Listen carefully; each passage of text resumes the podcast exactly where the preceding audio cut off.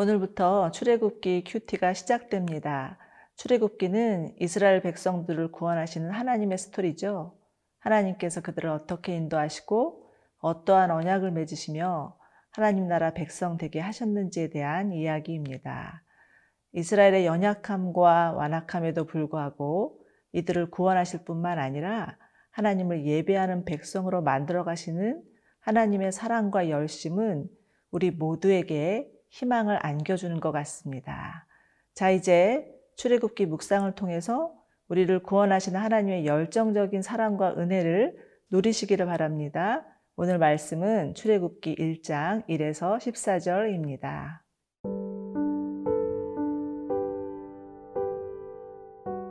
출애굽기 1장 1절에서 14절 말씀입니다.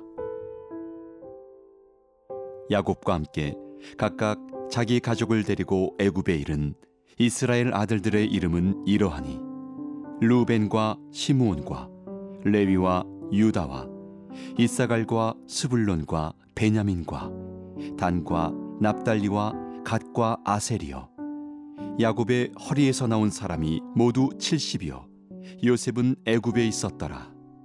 요셉과 그의 모든 형제와 그 시대의 사람은 다 죽었고 이스라엘 자손은 생육하고 불어나 번성하고 매우 강하여 온 땅에 가득하게 되었더라. 요셉을 알지 못하는 새 왕이 일어나 애굽을 다스리더니 그가 그 백성에게 이르되, 이 백성 이스라엘 자손이 우리보다 많고 강하도다. 자, 우리가 그들에게 대하여 지혜롭게 하자. 두렵건대 그들이 더 많게 되면 전쟁이 일어날 때에 우리 대적과 합하여 우리와 싸우고 이 땅에서 나갈까 하노라 하고, 감독들을 그들 위에 세우고 그들에게 무거운 짐을 지워 괴롭게 하여 그들에게 바로를 위하여 국고성 비돔과 람셋을 건축하게 하니라. 그러나 학대를 받을수록 더욱 번성하여 퍼져나가니 애굽 사람이 이스라엘 자손으로 말미암아 근심하여 이스라엘 자손에게 일을 엄하게 시켜 어려운 노동으로 그들의 생활을 괴롭게 하니 곧 흙 이기기와 벽돌 굽기와 농사의 여러 가지 일이라. 그 시키는 일이 모두 엄하였더라. 출애굽기는 창세기의 속편이라고도 할 수 있습니다. 창세기 마지막에는 야곱의 12 아들들과 가족들이 큰 기근을 만나서 가나안에서 애굽으로 피신하고 고센이라는 곳에 정착하는 내용들이 나옵니다. 출애굽기 1장에서도 동일한 내용으로 시작하는 것을 볼 수 있는데요. 5절에서는 야곱의 12 아들과 그들에게서 나온 자손들이 모두 70명이었다고 기록하고 있습니다. 그런데 7절 한번 보실까요? 7절에서는 이스라엘 자손들은 생육하고 불어나 번성하고 매우 강하여 온 땅에 가득하게 되었다라고 말씀하고 있죠. 이는 하나님께서 아브라함을 통해 약속하신 약속의 성취였습니다. 창세기 12장을 보면 하나님께서 갈대아 우르에 살고 있던 아브라함을 부르시는 장면이 나오죠. 이에 아브라함은 하나님의 말씀에 순종하여 고향을 떠나고 가나안에 정착하게 되면서 많은 우여곡절을 겪지만 아브라함, 이삭, 야곱, 그리고 야곱의 12 아들이라는 믿음의 가정을 이루게 되고 마침내는 무려 200만이라는 큰 민족을 이루게 된 것입니다. 그런데 이들이 이처럼 남의 나라인 애굽에서 크고 강한 민족으로 부상하게 된 것은 하나님께서 요셉을 사용하신 일이었습니다. 창세기 47장을 보면 요셉이 애굽 왕에게 자신의 가족들은 목축을 하는 사람이어서 애굽 사람들이 목축하는 사람들을 싫어하니 따로 격리시켜 고센에 머물게 해주실 것을 요청하고 있습니다. 그런데 고센은 애굽에서 가장 비옥한 땅이었죠. 야곱의 자손들이 얼마든지 그들의 생업을 유지하며 살 수 있었고 무엇보다 애굽 사람들과 분리되어 살 수 있었습니다. 이는 야곱의 가족들을 통해 큰 민족을 이루시려는 하나님의 섭리 안에서 일어난 일이었습니다. 있죠. 그런 의미에서 고세는 하나님의 인큐베이터라고 할 수 있습니다. 야곱의 가족들은 요셉의 비호 아래 안전하고 편안하게 번성할 수 있었던 겁니다. 이처럼 하나님은 아브라함이라는 한 사람 그리고 야곱의 70인이라는 가족을 통해 하나님의 나라를 시작하셨습니다. 하나님의 나라가 처음부터 그럴싸한 모습이었던 것은 아니었죠. 마태복음 13장에서는 하나님 나라를 겨자씨 하나에 비유하고 있습니다. 여러분 혹시 겨자씨를 보신 적이 있나요? 저는 오래전에 이스라엘에서 가지고 왔다는 겨자씨를 본 적이 있었는데 정말 너무 작아서 잘 보이지 않더라고요. 겨자씨는 씨 중에서 가장 작은 씨라고 하죠. 그러나 그 씨가 자란 후에는 큰 나무가 되어서 공중에 나는 새들도 와서 머무른다고 합니다. 사랑하는 여러분, 하나님은 지금도 겨자씨와 같은 우리들을 통해서 하나님 나라를 이루어가고 계십니다. 욥기 8장 7절을 보면 내 시작은 미약하나 내 나중은 심히 창대하리라 하는 말씀도 있지 않습니까? 그러므로 우리는 우리의 작음을 묵상하는 것이 아니라 하나님의 크심과 선하심을 신뢰해야 합니다. 비록 작고 부족해도 하나님을 신뢰하고 하나님의 말씀에 순종할 때 나라는 한 사람을 통해서 일하시고 우리를 통해서 하나님의 나라를 이루어 가실 것입니다.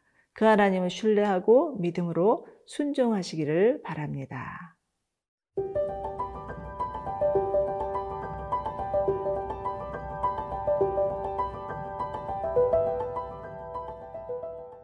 고세는 매우 비옥하고 풍성한 땅이었지만 그렇다고 해서 이스라엘 민족이 영원히 거할 땅은 아니었습니다. 그들에게는 하나님께서 그들에게 주신 가나안 땅으로 돌아가야 될 약속이 남아 있었죠. 그런데 어느 누구든 살기 좋고 맘 편하면 떠나는 것이 쉽지 않은 일이죠. 이스라엘에게 불어닥친 생각지도 않은 고난은 그들을 움직이게 하는 시발점이 되었습니다. 8절을 보시면 요셉을 알지 못하는 새 왕이 일어나 애굽을 다스리더니 라는 구절이 나오죠. 이는 한마디로 정권이 교체되었다는 말입니다. 요셉 당시 애굽을 다스리던 왕조는 셈족 계열인 힉소스 왕조였는데 요셉이 죽은 후 본래의 애굽 왕조가 다시 정권을 잡게 되면서 이스라엘 민족에 대한 우호적인 태도를 버리고 억압하고 학대하기 시작하였던 것입니다. 이들은 이처럼 이스라엘을 억압하고 학대했던 이유는 당시 이스라엘이 크고 강한 민족이었기 때문이었습니다. 행여 이스라엘이 전쟁이라도 일으켜서 독립하게 될까 봐 두려웠던 것이죠. 이들은 이스라엘 민족을 자신들의 노예로 삼아서 그들의 수와 힘을 이용하여서 더욱 세력을 굳히기를 원하였습니다. 그런데 12절을 한번 보십시오. 그러나 학대를 받을수록 더욱 번성하여 퍼져나가니 애굽 사람이 이스라엘 자손으로 말미암아 근심하여 라고 하죠. 이스라엘 백성들은 학대 속에서도 더욱 번성하였고 이것은 애굽 사람들의 근심을 자아나게 했습니다. 그리고 애굽의 근심이 커지면 커질수록 이스라엘을 향한 압박의 강도가 더 높여갔던 것이죠. 그러나 하나님의 나라는 아무리 심한 고난과 핍박이 있다 할지라도 무너지지 않습니다. 아무리 사단이 이를 막으려고 길을 쓴다 해도 하나님은 고난 가운데 거룩하고 견고해진 교회를 통해서 하나님의 나라를 이루어 가실 것입니다. 하나님의 불가항력적인 은혜의 역사라고 밖에는 말할 수 없는 것 같습니다. 여러분, 오늘날 지구촌에서 일어나는 시대적인 현상을 보면 세상은 점점 말세를 향해 가고 있다는 것을 절감하게 됩니다. 정말이지 주님이 다시 오실 날이 얼마 남지 않았다는 생각을 저절로 하게 되죠. 그러나 공중권세 잡은 자 사단도 자신의 때가 얼마 남지 않았던 것을 알아채고 어떻게든 갖은 모략과 술수를 다 써서 그리스도인들을 자신의 소나기에 붙잡아 두려 하지 않겠습니까? 온갖 시험거리를 만들어서 믿음을 잃어버리게 하고 하나님을 떠나도록 술을 쓰지 않겠습니까? 정말이지 우리가 사는 세상은 영적 전쟁터입니다. 그러나 제 아무리 사단이 온 세상을 다 가지려 해도 예수님은 이미 십자가에서 모든 죽음의 권세를 이기시고 부활하심으로 그들을 멸하셨고 승리하셨습니다. 그러므로 교회의 우리는 사단이 우는 사람처럼 달겨들어서 집어삼키려 한다 해도 두려워하지 않고 더 이상 그들이 머물 곳이 없음을 담대히 선포해야 합니다. 이사야서 60장 1절에서는 일어나 빛을 발하라 이렇게 말씀하고 계시죠? 이 말씀은 암울한 시대를 지나가고 있는 이스라엘 가운데 주신 하나님의 말씀이었습니다. 여러분, 동트기 전에 새벽이 가장 어두운 걸 아시나요?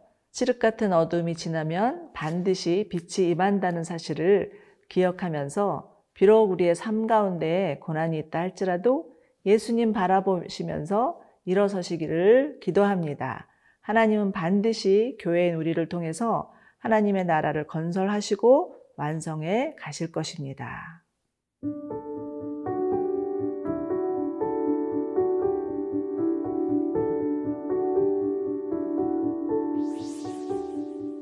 우리를 구원하시기 위해 지금도 일하시는 하나님, 하나님의 나라는 비록 겨자씨와 같이 작게 시작하지만 종래에는 각종 공중에 나는 새가 깃드는 나무처럼 많은 영혼들이 주님 앞에 돌아와 쉼을 누리게 될 줄로 믿습니다. 이 땅의 삶이 고난의 연속이라 해도 하나님을 바라보며 너끈히 이겨나가게 하여 주옵소서. 영원한 하나님 나라의 영광을 바라보며 승리하게 하여 주옵소서. 예수님의 이름으로 기도하옵나이다. 아멘.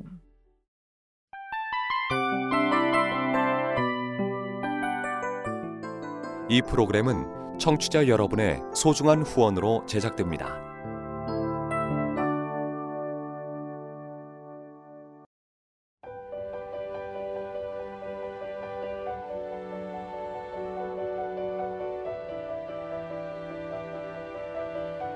세상에는 수많은 교회들이 있지만 더 깊이 있는 말씀 강해를 찾기 위해 크기로만 교회를 선정하지 않습니다.